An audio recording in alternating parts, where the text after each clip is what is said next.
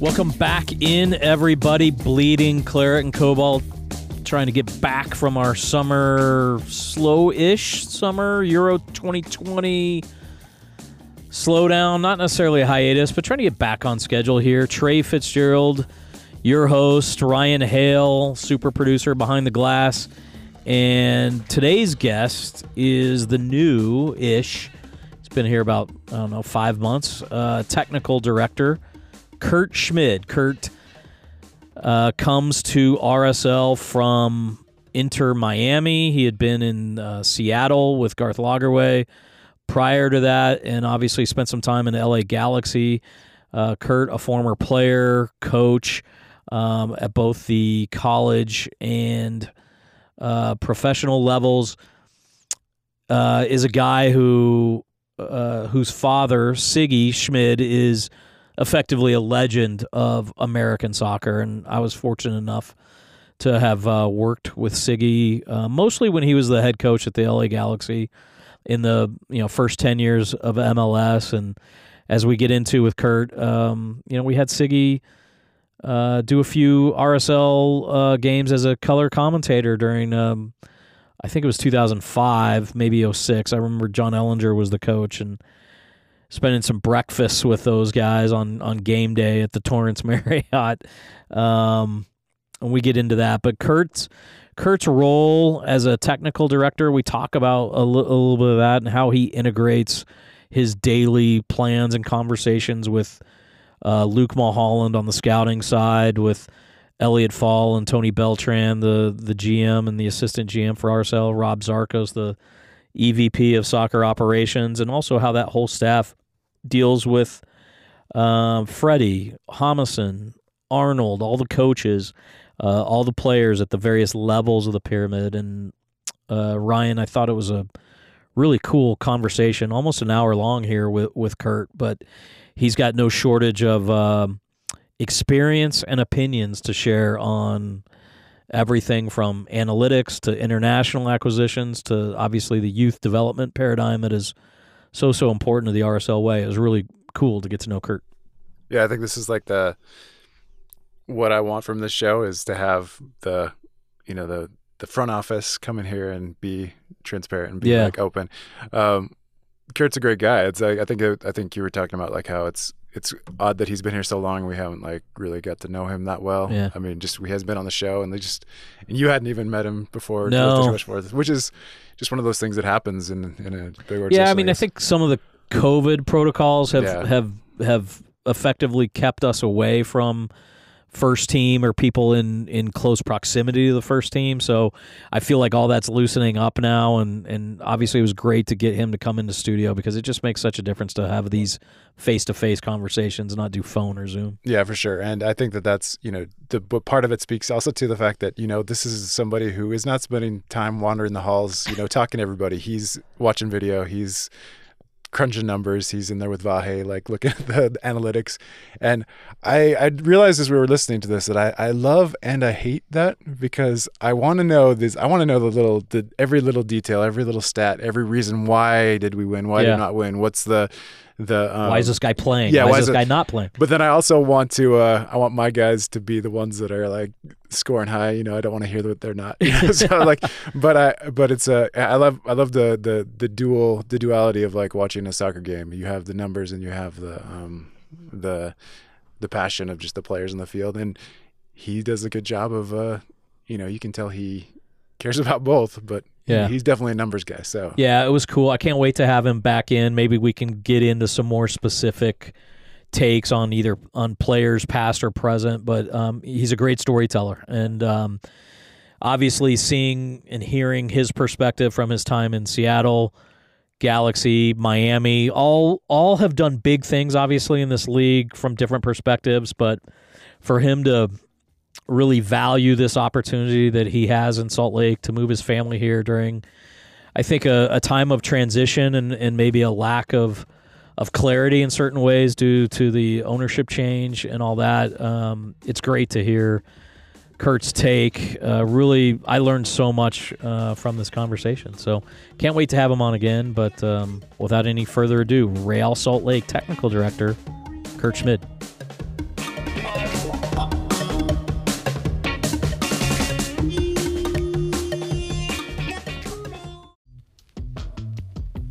Bleeding Claret and Cobalt presented by OneWireFiber.com. That's the number one wirefiber.com. The goal at OneWire has always been a simple one deliver cutting edge telecommunications products and services better than anyone in the Utah communities we serve to all businesses, regardless of size, affordably. Visit OneWireFiber.com or call 801 990 6200.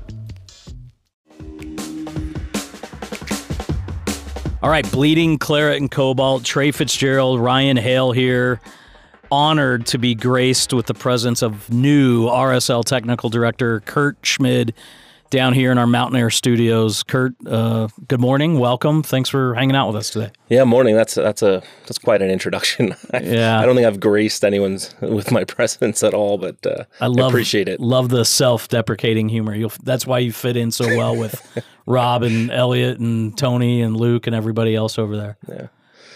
How's the transition been? Just your first uh, few months here in in Utah in general, and, and with the club specifically. It's it's been great. You know, the the family's here and, and they've adjusted or at least are adjusting pretty quickly to everything.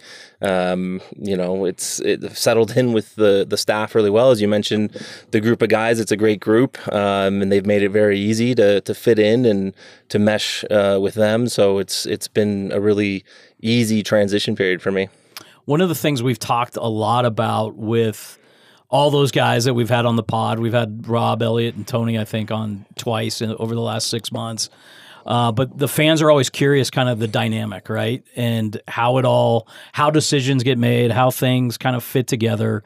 Um, you know, I was with this club from from the inception, from 2005 until you know late 2018, and I always kind of characterize it as uh, a lesson that Garth Lagerwey, who I'm sure we'll talk a lot about, uh, said to me. But he's like, "Look, Jason cares about doing what's right for the guys at practice on Tuesday."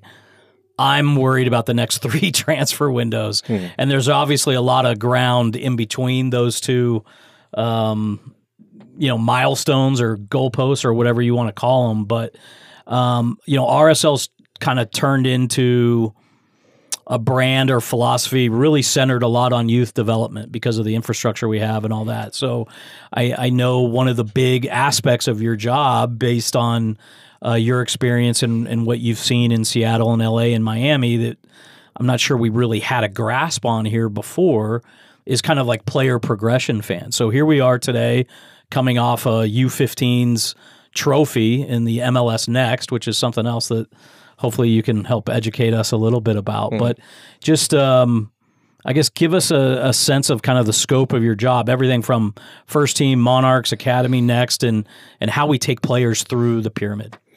Yeah, so I mean, at the different places I've been, I've I've done a lot of different things, and and probably in terms of a front office, I've done probably a little bit of everything Yeah. at different points. But you know, here it's been good to focus really on on the soccer aspects, from the academy through to Monarchs, through to the first team. You know, really focus on um, scouting. You know, and that's a work in progress in terms of growing the scouting network and improving our data collection in terms of using you know data analysis and objective uh, pieces of information to inform our scouting process, but also organizing it and getting everything together.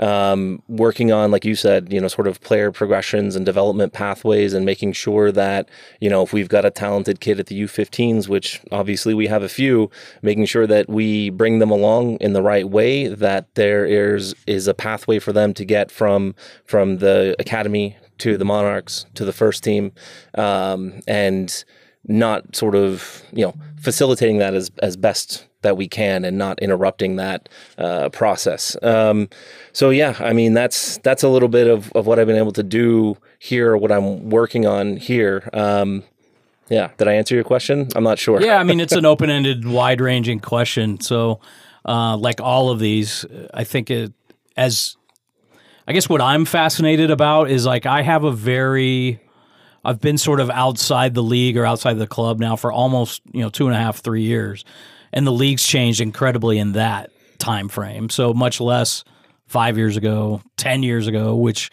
was arguably RSL's heyday. You know, in the early, probably from 2000 even Garth and Jason used to always say, "Hey, 2008, 2009, that success came maybe a little early, according to plan." But you know, 2010, we lost four games all year and went five months without losing a game.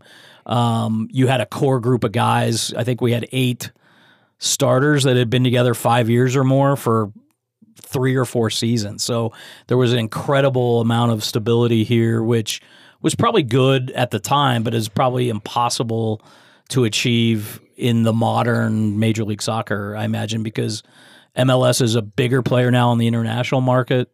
Uh, certainly, standout players are getting younger because of the commitment to the academy infrastructure over you know the last 10 years. Because it was about 10 years ago i think when garth went to Dell Loy and, and dave checketts and said hey we really need to try to tap into this facility down in arizona and and create a, a pathway. And um, that's become as we've talked about kind of our, our ethos. But uh, getting back to you a little bit obviously um, old people like me know knew your dad pretty well uh, around this league.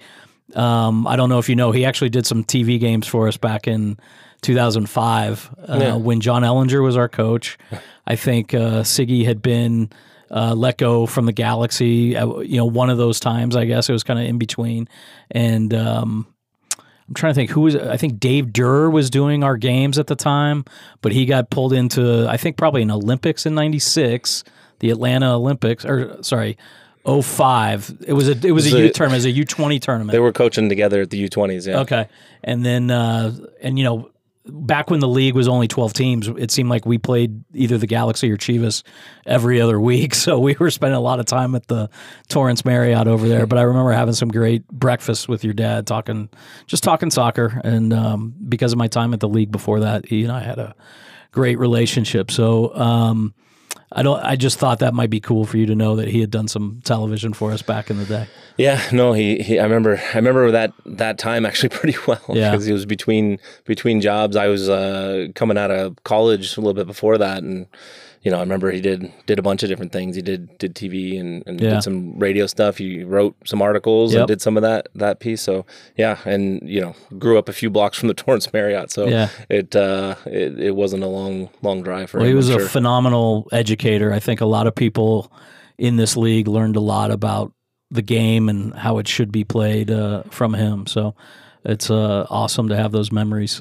Um, so you played at Wake Forest, right, and UCLA? Yeah, I played uh, two years at Wake Forest, and then I transferred to UCLA and graduated. Graduated from there. Okay.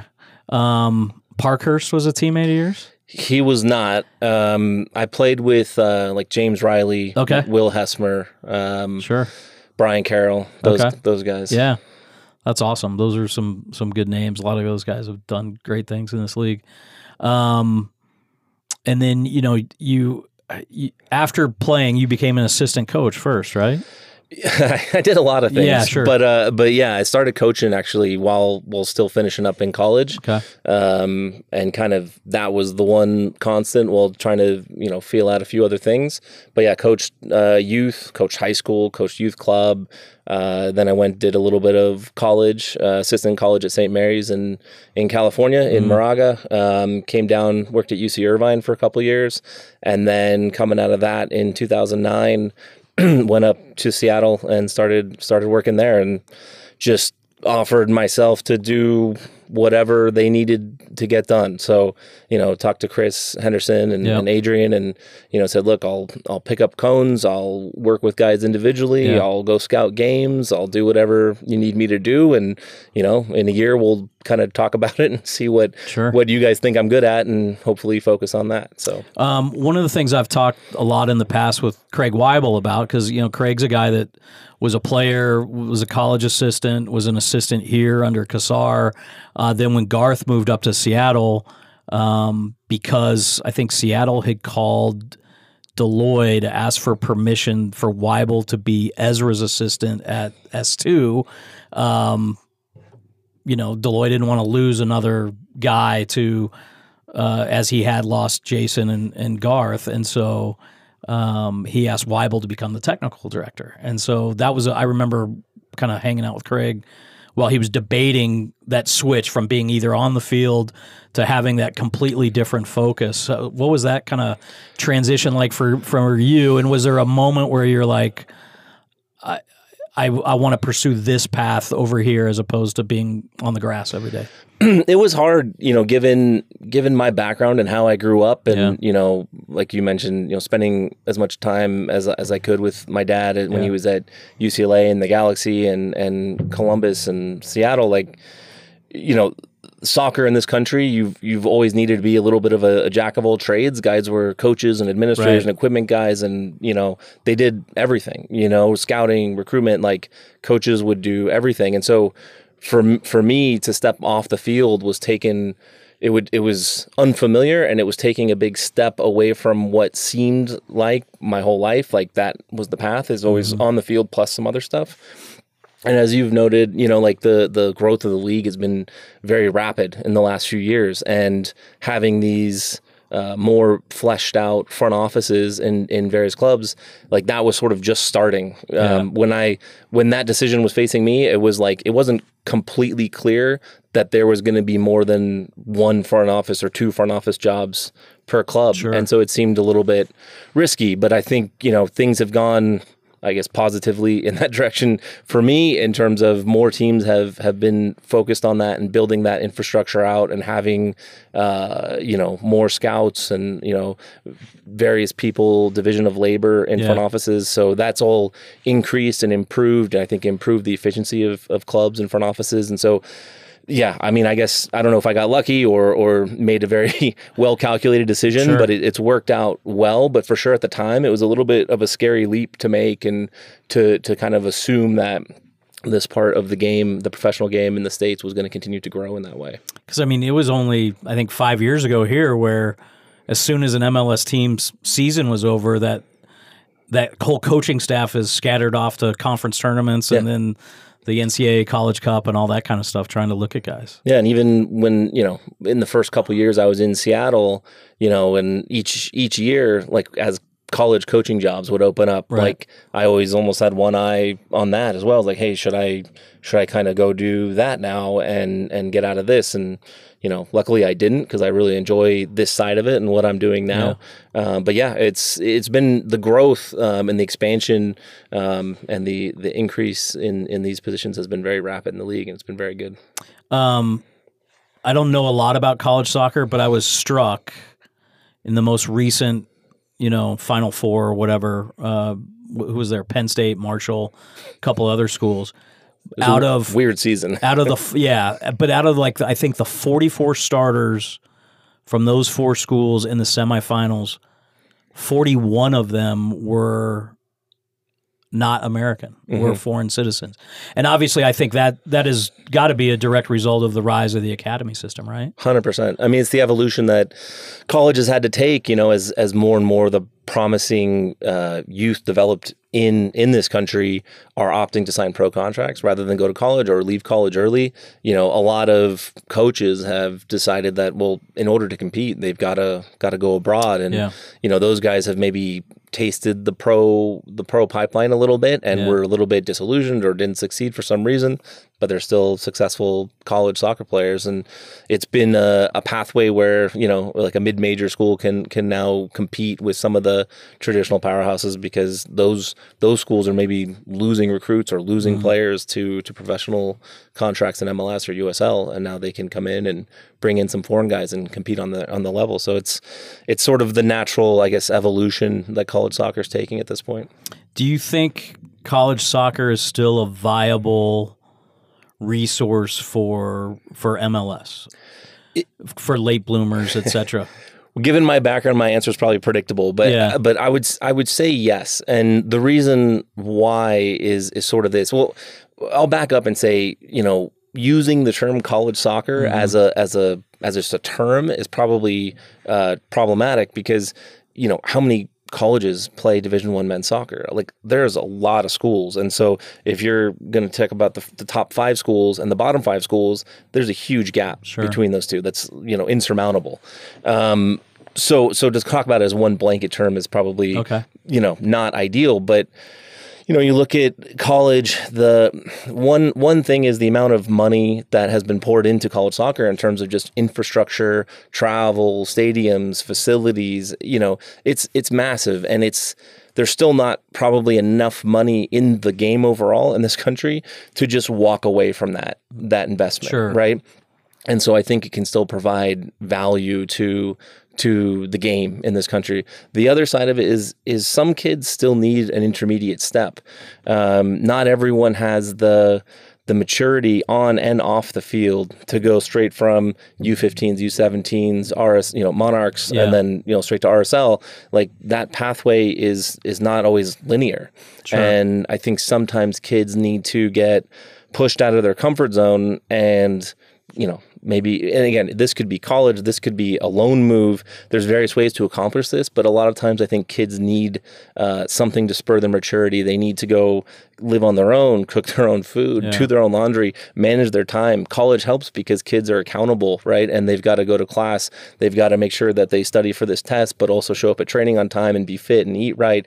And it's hard and maybe there's a lot of distractions there but sometimes those distractions can uh, breed a more well-rounded person that becomes a more well- well-rounded and disciplined player Right. you know so it's not it's not the pathway for everyone but i do think there are um, some beneficial effects for some kids and again sometimes you can accomplish those goals in other ways by you know maybe you find a, a loan move for a kid to a different usl team Yeah. which you know pushes him outside of his comfort zone that way as well Yeah, I mean, obviously here in Salt Lake, we talk a lot about you know the Austrian experience that Andrew Brody and Pablo Ruiz had because you know they both went over there for two very different reasons, right? Ruiz wasn't going to get time under Petke, needed games, a guy that the club had invested, I think, a significant amount of money in.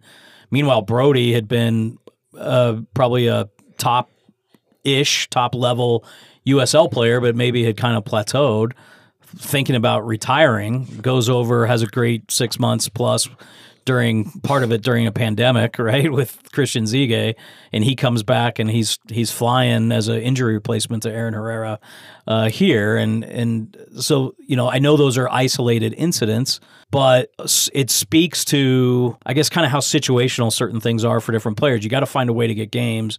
You got to find a way to to to find uh, the right fit, right? The right situation for a player to achieve his potential. Yeah, you know, I mean, the Austrian um, experience is, is a great example, and, and Brody's been fantastic since Yeah. he's come back. I don't probably know enough about him before he left to Sure. tell you like, hey, what are the biggest differences? But I mean, the kid's got a great attitude. He works very hard. He's been very effective, you know, and he's he he plays to his strengths. Um, and so he's been he's been great since coming back. And Pablo Pablo the same. You know, I think Pablo's been very good since coming back. Um, and so yeah, I think probably some of the things I talked about can be served by Sure. that type of uh, experience as well, hundred percent. Um, switching gears a little bit, what was attractive to you about Salt Lake?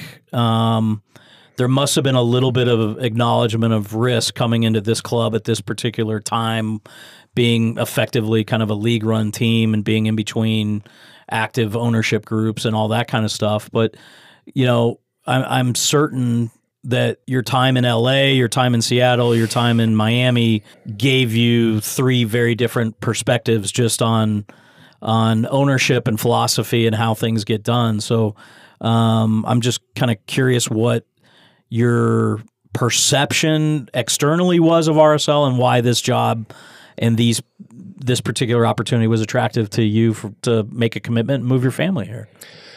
I think one of the biggest things, you know, you've mentioned it, is sort of the focus on on youth and development. It's something that has interested in me, interested me since day one. Obviously, my background being coaching youth soccer and in college, and you know, even my early years in Seattle, where my focus in terms of scouting was on the the sort of younger players. Sometimes when you're at clubs that you know our are big budget you, you don't always get to buy or bring in a young kid and then wait for him to come good or or even help him come good. It's it's you know there's a there's a maybe a certain pressure to to find a guy that's going to hit the ground running and you know that that pressure's certainly there. I think salt lake has shown the commitment to developing youth, and that's something that's very attractive to me. But not only the commitment, but also they have we have the capability to do it right with mm. the infrastructure that is built here in terms of the academy, the training fields, the school, the dorms, um, the indoor uh, piece, the yep. the locker rooms, the weight rooms, all all that stuff. Um, you know, some of that stuff is better than some of the you know quote big budget teams that sure. that um, are around the league or, or that have had in the past and you know I think it's very attractive so not only is it the commitment to developing youth and developing young players whether it's academy kids or even bringing in young young foreign players um, but it's the capability i think. So you know having the the infrastructure and the support to be able to bring guys through and then the the club identity the club philosophy that that's what we like to do um, those are the the big things that attracted me to moving here. And that's you know that's apart from anything where you know i've heard such just good things about just the area in general mm-hmm. and and how it's a great place to to live and to raise a family and all that. That those were important factors as well. Um there's still a lot more questions and answers, right, about about what this uh, initiative is going to provide, and I guess the hope is that it just provides more games and more opportunities for for uh, kids to develop as you, as you bring them up through the pyramid. Yeah, look, it's it's the league's new initiative, right? That's um, meant to sort of take the place of what the DA was doing and mm. and serve that purpose. I think when you know when you want to develop young players. Step one is getting all the best young players together in your team to try to get them to train and, and play against each other regularly and sharpen um, sharpen their skills that way. But you've also got to play games against some of the best competition, and so this is this is what MLS Next is is doing, right? And trying to get all the the best youth players and youth teams together in uh, in in one competition, mm-hmm. and you know especially the the professional professionally focused clubs, the MLS clubs, in together, and so that we're always competing against uh, some of the top competition around. Um, it's it's new, and I think the league is it's an evolving right. um, you know species where the league is going to continue to probably make tweaks and changes and this and that. And the last uh, whatever year plus of COVID, you know, as it was launching, didn't help, I'm sure. Yeah. and you can probably talk to someone at the league office that's dealing with that on a day to day basis and the and the challenges that that have come that way because of that. And you know, RSL has faced cha- challenges in that way as well because of travel was difficult and those sure. sorts of things. But um, it's you know it's the top club competition. I think the the 15s, you know, we have the 15s and the 17s in there, and that's those are two of the top age groups. I think above the 17s, um, you've probably read recently about the the new professional league that yep. MLS is is trying to start. So that's that new league is going to be the you know the the effort at bridging the gap between sort of the 17s and and the first team. Mm-hmm. Um, you know, so those that's sort of the capstone piece of the development pipeline, the developmental pyramid here and I think you know it's going to be great for for the game and, and for development. I think you've already seen it. You know, as since the DA started, I think it's it's helped uh, young players develop, and I think this is going to carry that to the next the next step. How um, and look, I, I think we don't yet know um, what's happening with the Monarchs and maybe some of the other MLS run USL teams in, stir, in terms of are they going to stay in the USL? Are they going to play MLS next? Is some club going to try and do both? But I think there's a big difference, right, for an 18 year old to be playing against peers or to be playing against men that are putting, you know, uh, food on the table for their families. And that's just part of, I guess, kind of being thrown in the fire as a professional, right? Yeah, yeah. Look, I think, I, I think no matter what league it's in, it, you know, it's about getting the kids games and mm-hmm. minutes, but like you said, in a higher stakes environment, right? Yeah. So you know, some games you you know eh, eh, you you play against another MLS team, and there's going to maybe be a decent chunk of, of young players there, but you want to play some games against, like you said, uh, guys that are you know, j- not journeymen, but veterans, right? Yeah. Guys that have been in this league for a while that are a little maybe savvier, a little more physical, and can, you know, you can teach kids something else other than, uh, hey, here's how you play beautiful soccer, but hey, here's how you grind out a result in a game that matters. You know, so development has a lot of different pieces. You know, becoming technically and tactically proficient is, is obviously important, but you do have to teach kids how to win and how to, uh, you know, sometimes you got to teach them how to manufacture goals and win sure. tough games and play ugly, but still get the result. And, you know, those are lessons that you can learn in that league for sure. That's all stuff that uh, our good friend Brian Dunseth refers to as the dark arts. the dark arts, the dark arts. Yeah, I mean, you can, yeah, you can call it the dark arts. I, I was a center back as well when I played, so I probably, I All probably did some of that as well. Um, how?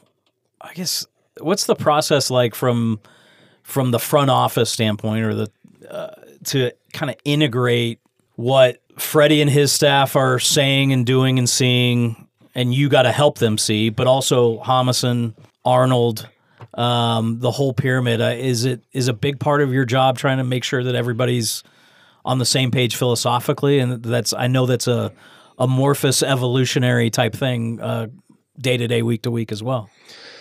Yes, I guess is the short answer to your question. Um, you know, look, we're not trying to dictate um, formations and Right. tactics uh, from the top down.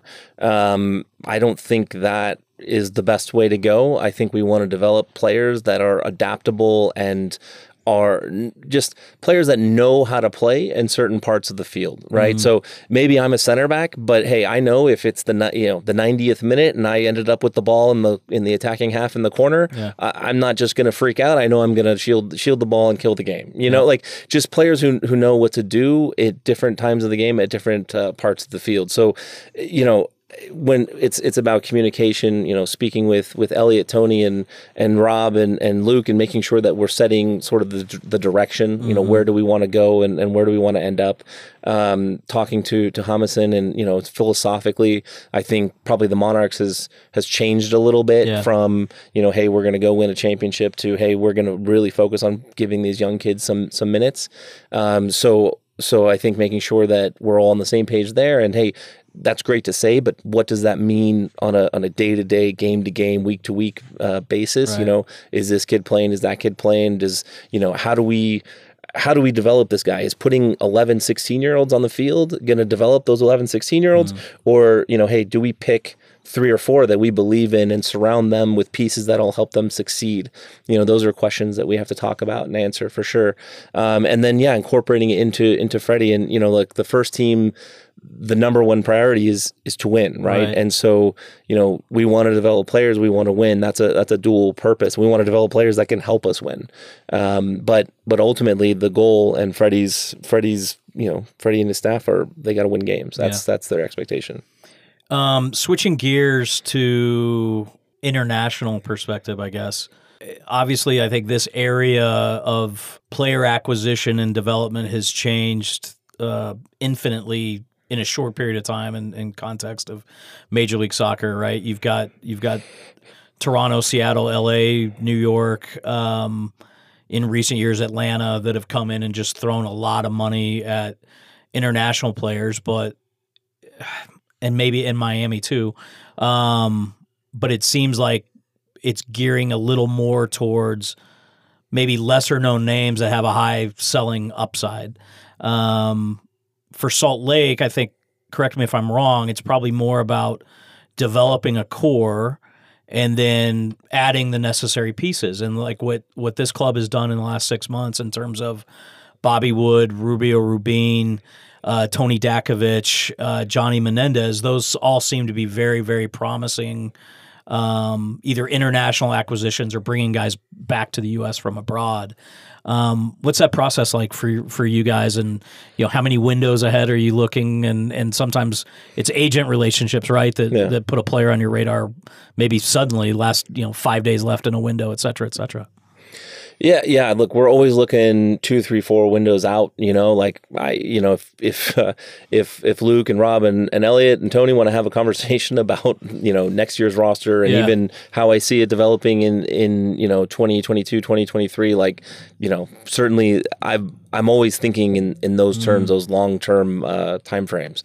Um, you know, that thinking always evolves. You know, it's not set in stone. What I think Right. about the roster for 22 and 23 now is not necessarily how it's going to play out. How guys perform between now and then, how the team performs between now and then is all going to inform that for Sure. sure. But I, you know, we're we're always starting to look that way. So you know, again, as soon as soon as this window closed and and we got the the two deals over the line um, at the you know at the end. You know, right away, and even honestly, a few weeks, uh, a few months before that, you know, I've already Luke and I were already talking about, hey, what are we looking at summer? What are we looking at Mm-hmm. uh, next winter? You know, and we've we've got short lists building towards Yeah. uh, those windows. Now, guys that are available now, maybe you know, kill it for the next six months. They're not available in January, so we have to be on our toes and we have to be nimble and we have to have you know longer short lists. Sounds like an oxymoron, but you know we have to have some longer lists so that we can pivot to to you know the next and the next option if we need to. Um, but we're always looking long term in terms of internationally, and then you know we look inside as well and we say, okay, um, you know, do we have a young player in this position that can be a backup next year, can be a starter next year, and then you know because of that, how does that impact our decision making right now? You know, and and do we have someone? Is there a short term international solution we can bring in that can bridge this gap before we think this guy's ready to play this role?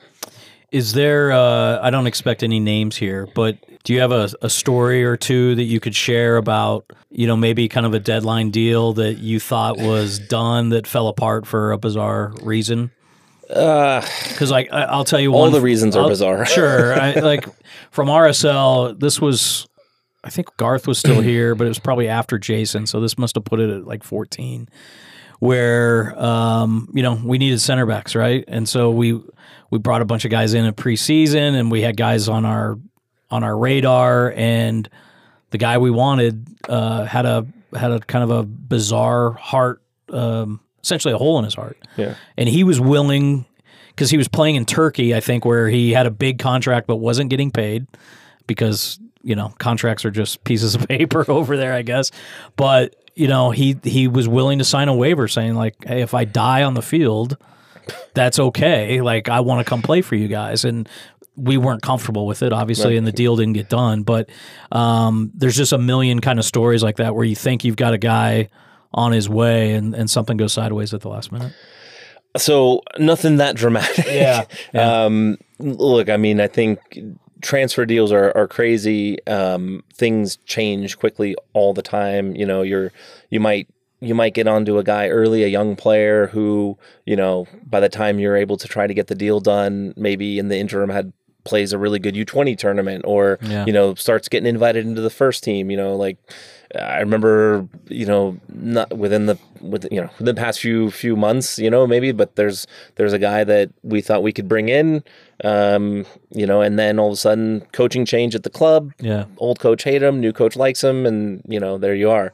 Um, so there's different things like that, but nothing quite as dramatic as a whole. Shady uncles come uh, come out of the out of the shadows asking for an extra fifty k off the books, right? That's happened. Yeah. Yeah, that happens. Um, obviously, uh, nothing, nothing off the books, but yeah, those. You sometimes there's a few, few extra agents. You're like, wait a minute, I thought this was the agent, but then there's two other guys that say they're agents, and you know everyone wants to get paid, and you know again, you got to explain to them like, hey, this is MLS. This is how much money we have. We don't have any more money than this. So if you want this money, then he doesn't get that money, and you can tell him that. And you know, there's things like that where you know you you got to navigate those those you know bumpy roads a Yeah. little bit. But but um, yeah, I mean sometimes it it can kill the deal, but you know sometimes it just takes it makes it take a lot longer. Has the world of uh, like third party ownership of players sh- shrunk in the last decade? You know, I, I mean, yeah, I, I, you know, it's tough to say how much it shrunk because I, I don't know if I can tell you how big it was. Maybe Yeah. I think you know it's it's a little bit um, Still pretty common in South America, though, right? Yeah, well, I don't know how common third party, like actual third party ownership Yeah. is, but for sure, sometimes uh, the waters can get muddy down in South America in terms of, you know, which club, you know, okay, this club owns, you know, 50% and that club owns 50%. So who, who says yes to the Who's transfer? Where's the money going? Like, you know, it's figuring that those things out. It's, it's South America's always a little more tricky in those instances than, than Europe is, I think. But, uh, yeah, I mean, I don't, I, never really dealt with like a quote unquote third party owner in terms of like had to go pay some you know some some some random guy Yeah. a transfer fee for a player like that's that's never really been a thing that you know that I've had to encounter or that I think MLS has ever really done so Are there parts of the world that are kind of with talent that are waking up to MLS? yeah well I mean How have you seen that kind of evolve? Is it, and is it because of like, you know, the David Beckhams of the world, or is it just because the league is 25, 26 years old now, and people know they're going to get paid every two weeks. Yeah, well, uh, well, that's always a thing, right? I think you know having a paycheck that shows up and not just a big number on a on a piece of paper that you signed and haven't seen a check in a few months. That's important. I think there's still some people that don't realize that as much, but it's it's huge when you're talking about players coming from South America or I think you mentioned Turkey and some of these leagues. Yeah, You know. Greece is probably another one. Um, I haven't even gotten to Cyprus yet. I don't I don't think I want to talk about Cyprus, but um, or nor should we need to. Right. Um, no, but uh, you know, I, so I think that's something in terms of players wanting to come here. I think more and more players want to come here. The the visibility of the league abroad is is much higher, and then I think as players come from here and do big things over there, and more players do that. I think that that helps a ton as well. But I think you know also clubs are are obviously waking up to the young players in in MLS in the US generally, right? And I think you know one one big driver of that honestly is is the Bundesliga. Hmm. And Germany's always a little been a little bit almost fad driven, you know? It's like if if someone comes in and has success in in Germany, like everyone decides like, oh, we got to do that, you know. So like it maybe somebody signs a Japanese player, and this was a while ago, right? And he does really well, and so now it's like everyone's got a Japanese player. Maybe same thing happens with a Korean player, and now it's sort of happening with Americans. It happened. Uh, it's maybe still happening with uh, young managers, you know, like uh, Hoffenheim Yep. hired a young manager and did really well. And now everyone's like, hey, who do we have in our academy that's, you know, in their early 30s that we can promote? And, you know, so it's it's helped us because I think the fad or one of the fads right now for for them is, you know, getting getting young Americans in, into the pipeline. And now it's starting to spread across Europe and Dutch clubs are interested and, and maybe French clubs are interested now. And, you know, so it's been it's I think the the visibility has been great and I think people are realizing, hey, there's there's players here for sure.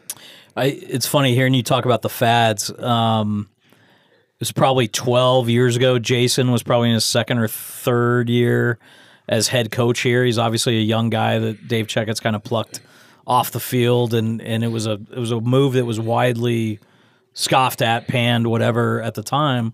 But I remember Jason went and spent I don't know three weeks. I think Klinsmann might have helped him go spend three weeks studying a few different clubs in Europe. And he came back and he's like, you know what? The things we're doing are not all that different than what Yeah.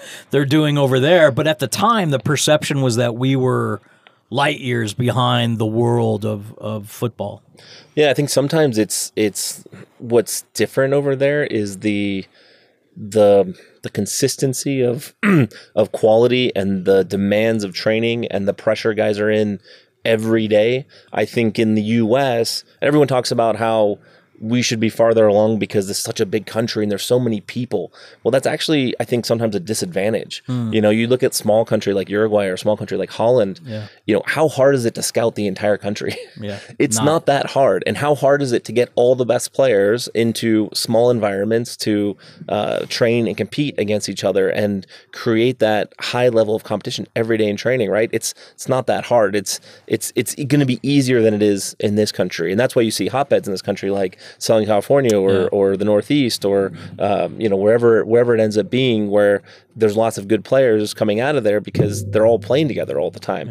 So I think you know here there's often there's lots of plateaus, and at least historically, I think it's getting better. You know, the MLS involvement in, in development infrastructure in the academy helps because you know, you know, we we don't we're not trying to win the U seventeen, you know, whatever invitational Yeah. on every random weekend in the summer.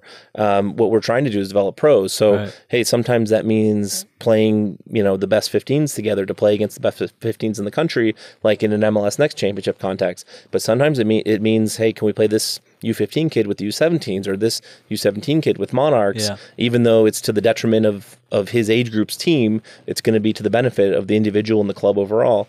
So anyway, I think here, you know, there's always been plateaus where the kids who sometimes make it through, you know, and the kids who get drafted into MLS or had been drafted into MLS maybe 15, 20 years ago, they had been the best player on every single team they played on Right. until they got drafted.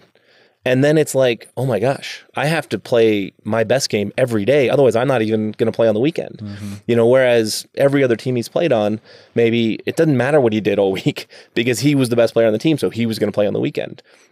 And the guys that maybe had to fight and scrap for playing time in that team those guys probably weren't good enough, didn't have enough talent to maybe make it all the way through. So sometimes you would have the talent without the mentality and the mentality without the talent and you wish you could squish two guys together all the time. Yeah. so i think that's getting better but historically i think that had been an issue um, in this country that you know countries in europe again like like you brought up the story with jason it's not that they're inventing these magical drills or exercises that are making everyone better players. It's it's sort of you know guys competing at that high level um, every day and and that was huge you know? And so i think that's that's what we are aspiring to and we're getting better at and what we're doing more of now Well, and, and you see it now, right? The first team, the way the roster construction is, if you look at outside back, you look at center back, you look at D mid, uh, you look at forward, striker, winger, whatever, you, it's like you got three guys for two spots more often than not. And you want that,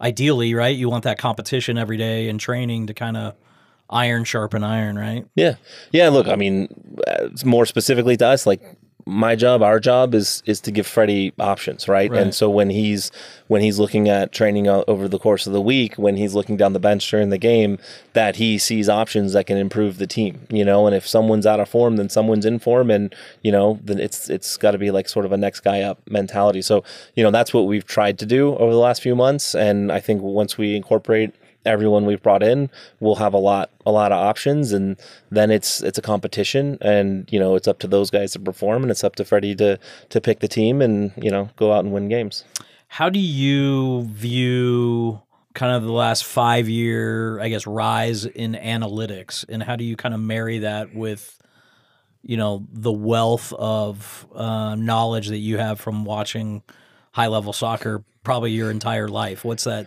What's that marriage like? I, yeah, I, I like. I'm a analytics guy. Okay. you know, and one is one reason is because it's it's objective, right? And mm-hmm. soccer is a very subjective game, and I remember. You know, I've spent time at, at various clubs across Europe and spent time with their sporting directors or their chief scouts and talked about it. I remember talking to one club and it was like, you know, they had all this data. I was like, cool, how do you use this data? And he'd tell me how they use the data. They had this big scouting database. They had scouts all over the world. They had all this information. And I said, okay, how you use that? Explain to me how to use that. And then I said, so, okay, so how do you get all this? How does it get to like, okay, yes, we're going to sign this player? And he goes, well, like, this is the data and this is what those guys think. But ultimately, it comes down to if I think he can play.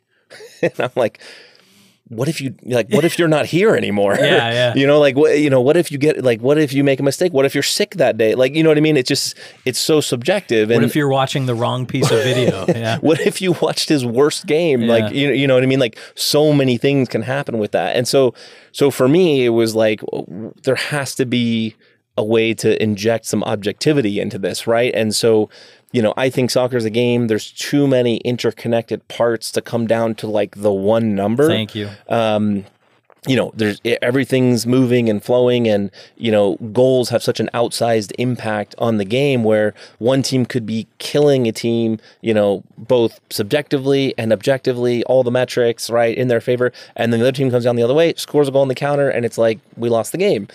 Does that mean everything we did was wrong? No, it just means it didn't work today. Yeah. And and there's just too. It sort of defies um, that complete analysis. But that being said, I think there's a lot of things um, that can be measured. I think there's a lot of things that you know. it- You know, is are these metrics going to mean we win? No, but do these metrics maybe mean we're playing this style or that style? Like, yeah, I think they can.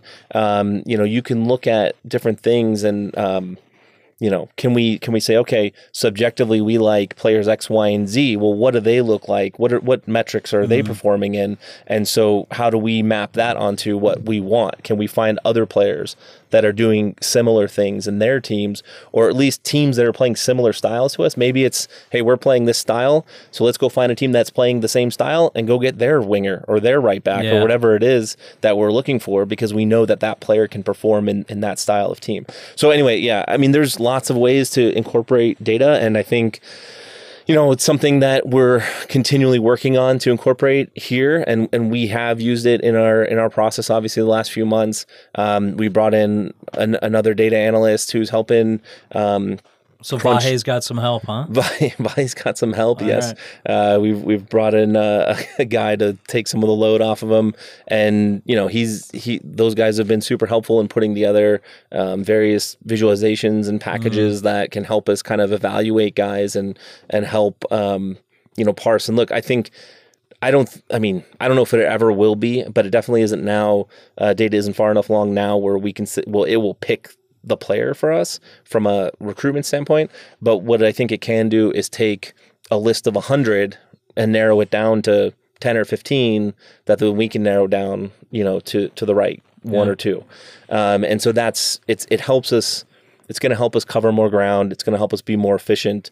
Um, you know, and those things will be massively helpful. So, you know, Luke and I don't have to watch 400 players. Maybe we only have to watch 10 or 15. And because of that, we can spend more time focusing on those guys and, and hopefully make a better decision that way. Um, how much time do you spend watching current video to kind of reach conclusions and and I guess verify maybe some of the things that the data or the trends are telling you?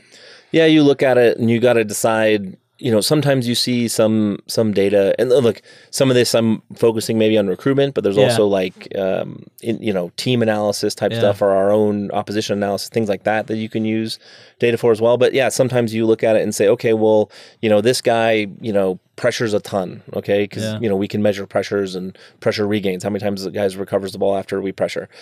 So if you look at uh, Salzburg or Leipzig or New York, those guys might be a lot higher on pressures Sure. than another team, right?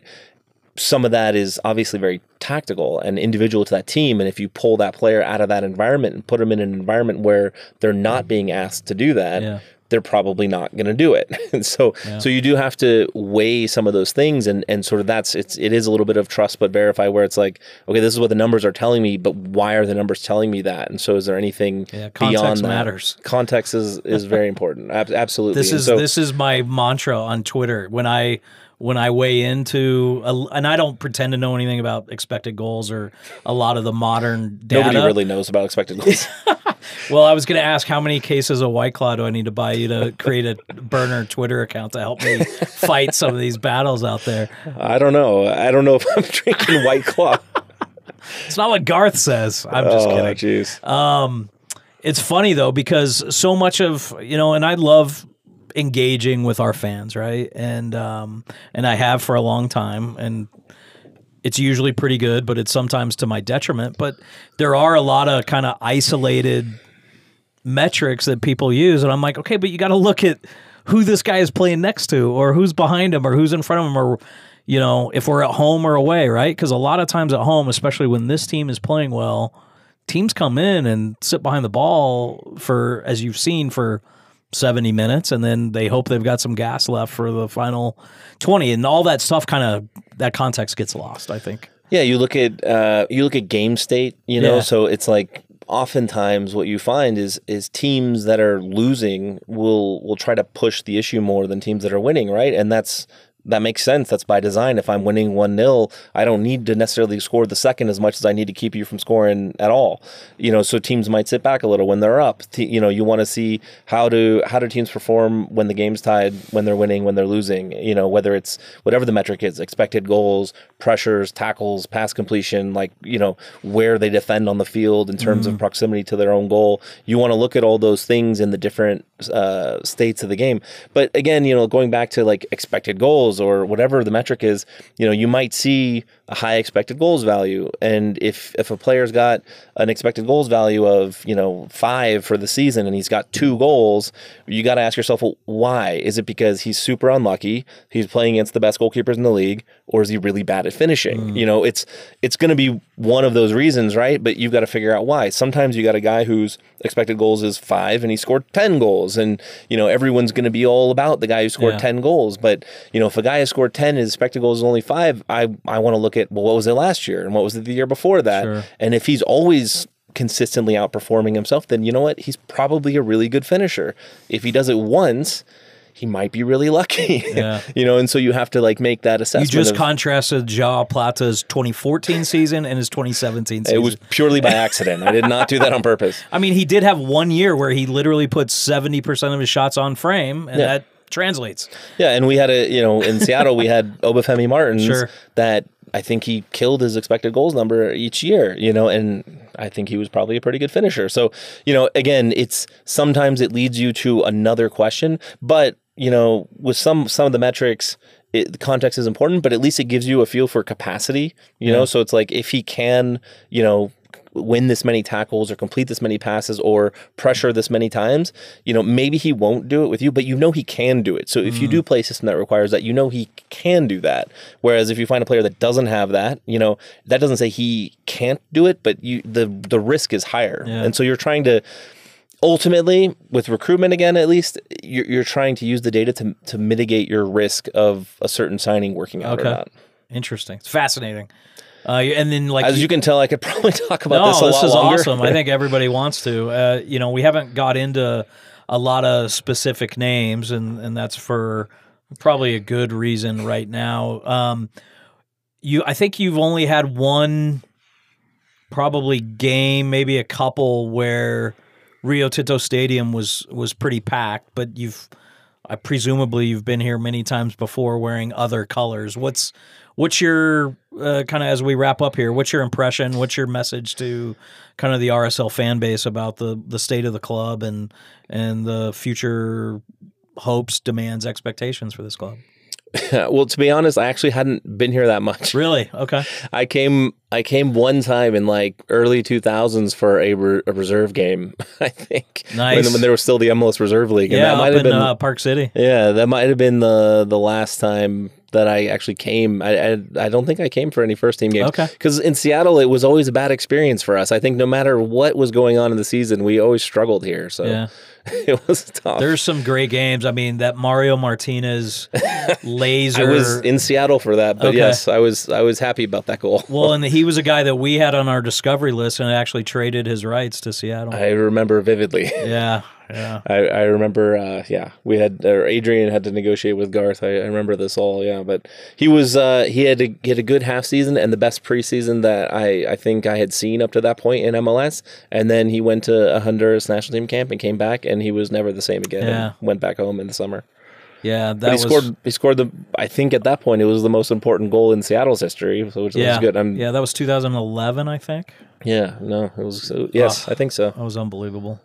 Because Rimando had been standing on his head that series. He did and- that every time against us. Yeah, yeah, he did that was until I asked him to stop at some point. I was like, just give us a break. And you had probably known Rimando, right, from UCLA functions or something. Yeah, we, we yeah, I, mean, knew him a little bit. Yeah, The, that SoCal hotbed was fascinating. yeah, yeah. Inland Empire. I was Yep. I was more on the coast, but but yeah, from UCLA for sure. I knew him knew him for a bit. Yeah, so I mean, before I learned everything I knew about soccer from Garth and Jason, I learned everything when I was at the league from Hugo Salcedo and Tim Hankinson. I used to spend a lot of time with those guys nice. in the early days of MLS, just trying to understand how the world worked. But uh, Lorne Donaldson in Colorado too, when I was in college, working for the old APSL Foxes, which had like 17 guys drafted in the first ever MLS draft. So, That's right. Robin Fraser among them. yeah, yeah. and you might remember Ian Fraser, whose son just played this weekend for Columbus. That made me feel especially old Oh wow. but uh, it just means I've been around a long time. Anyway, Kurt, um, love having you here. Can't wait to have you again.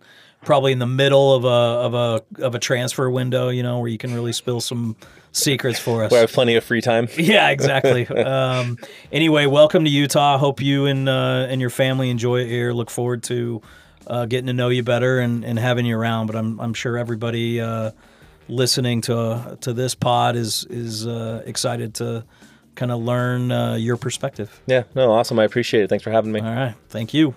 That's it. Bleeding, Claret and Cobalt, Trey Fitzgerald, Ryan Hale, and RSL Technical Director Kurt Schmid.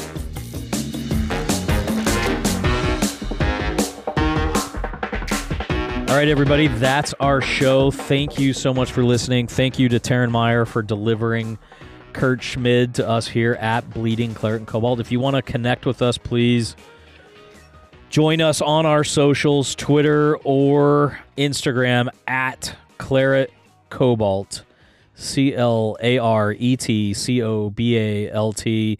We are always up for your banter, your guest suggestions. Uh, would love to hear from you in terms of corrections, omissions, uh, RSL memories, or whatever. This show is produced independently by Mountain Air Media and Trey Fitzgerald, recorded at Mountain Air Studios in Draper, Utah. The views expressed on this show are our own and do not necessarily reflect the opinions or positions of Real Salt Lake.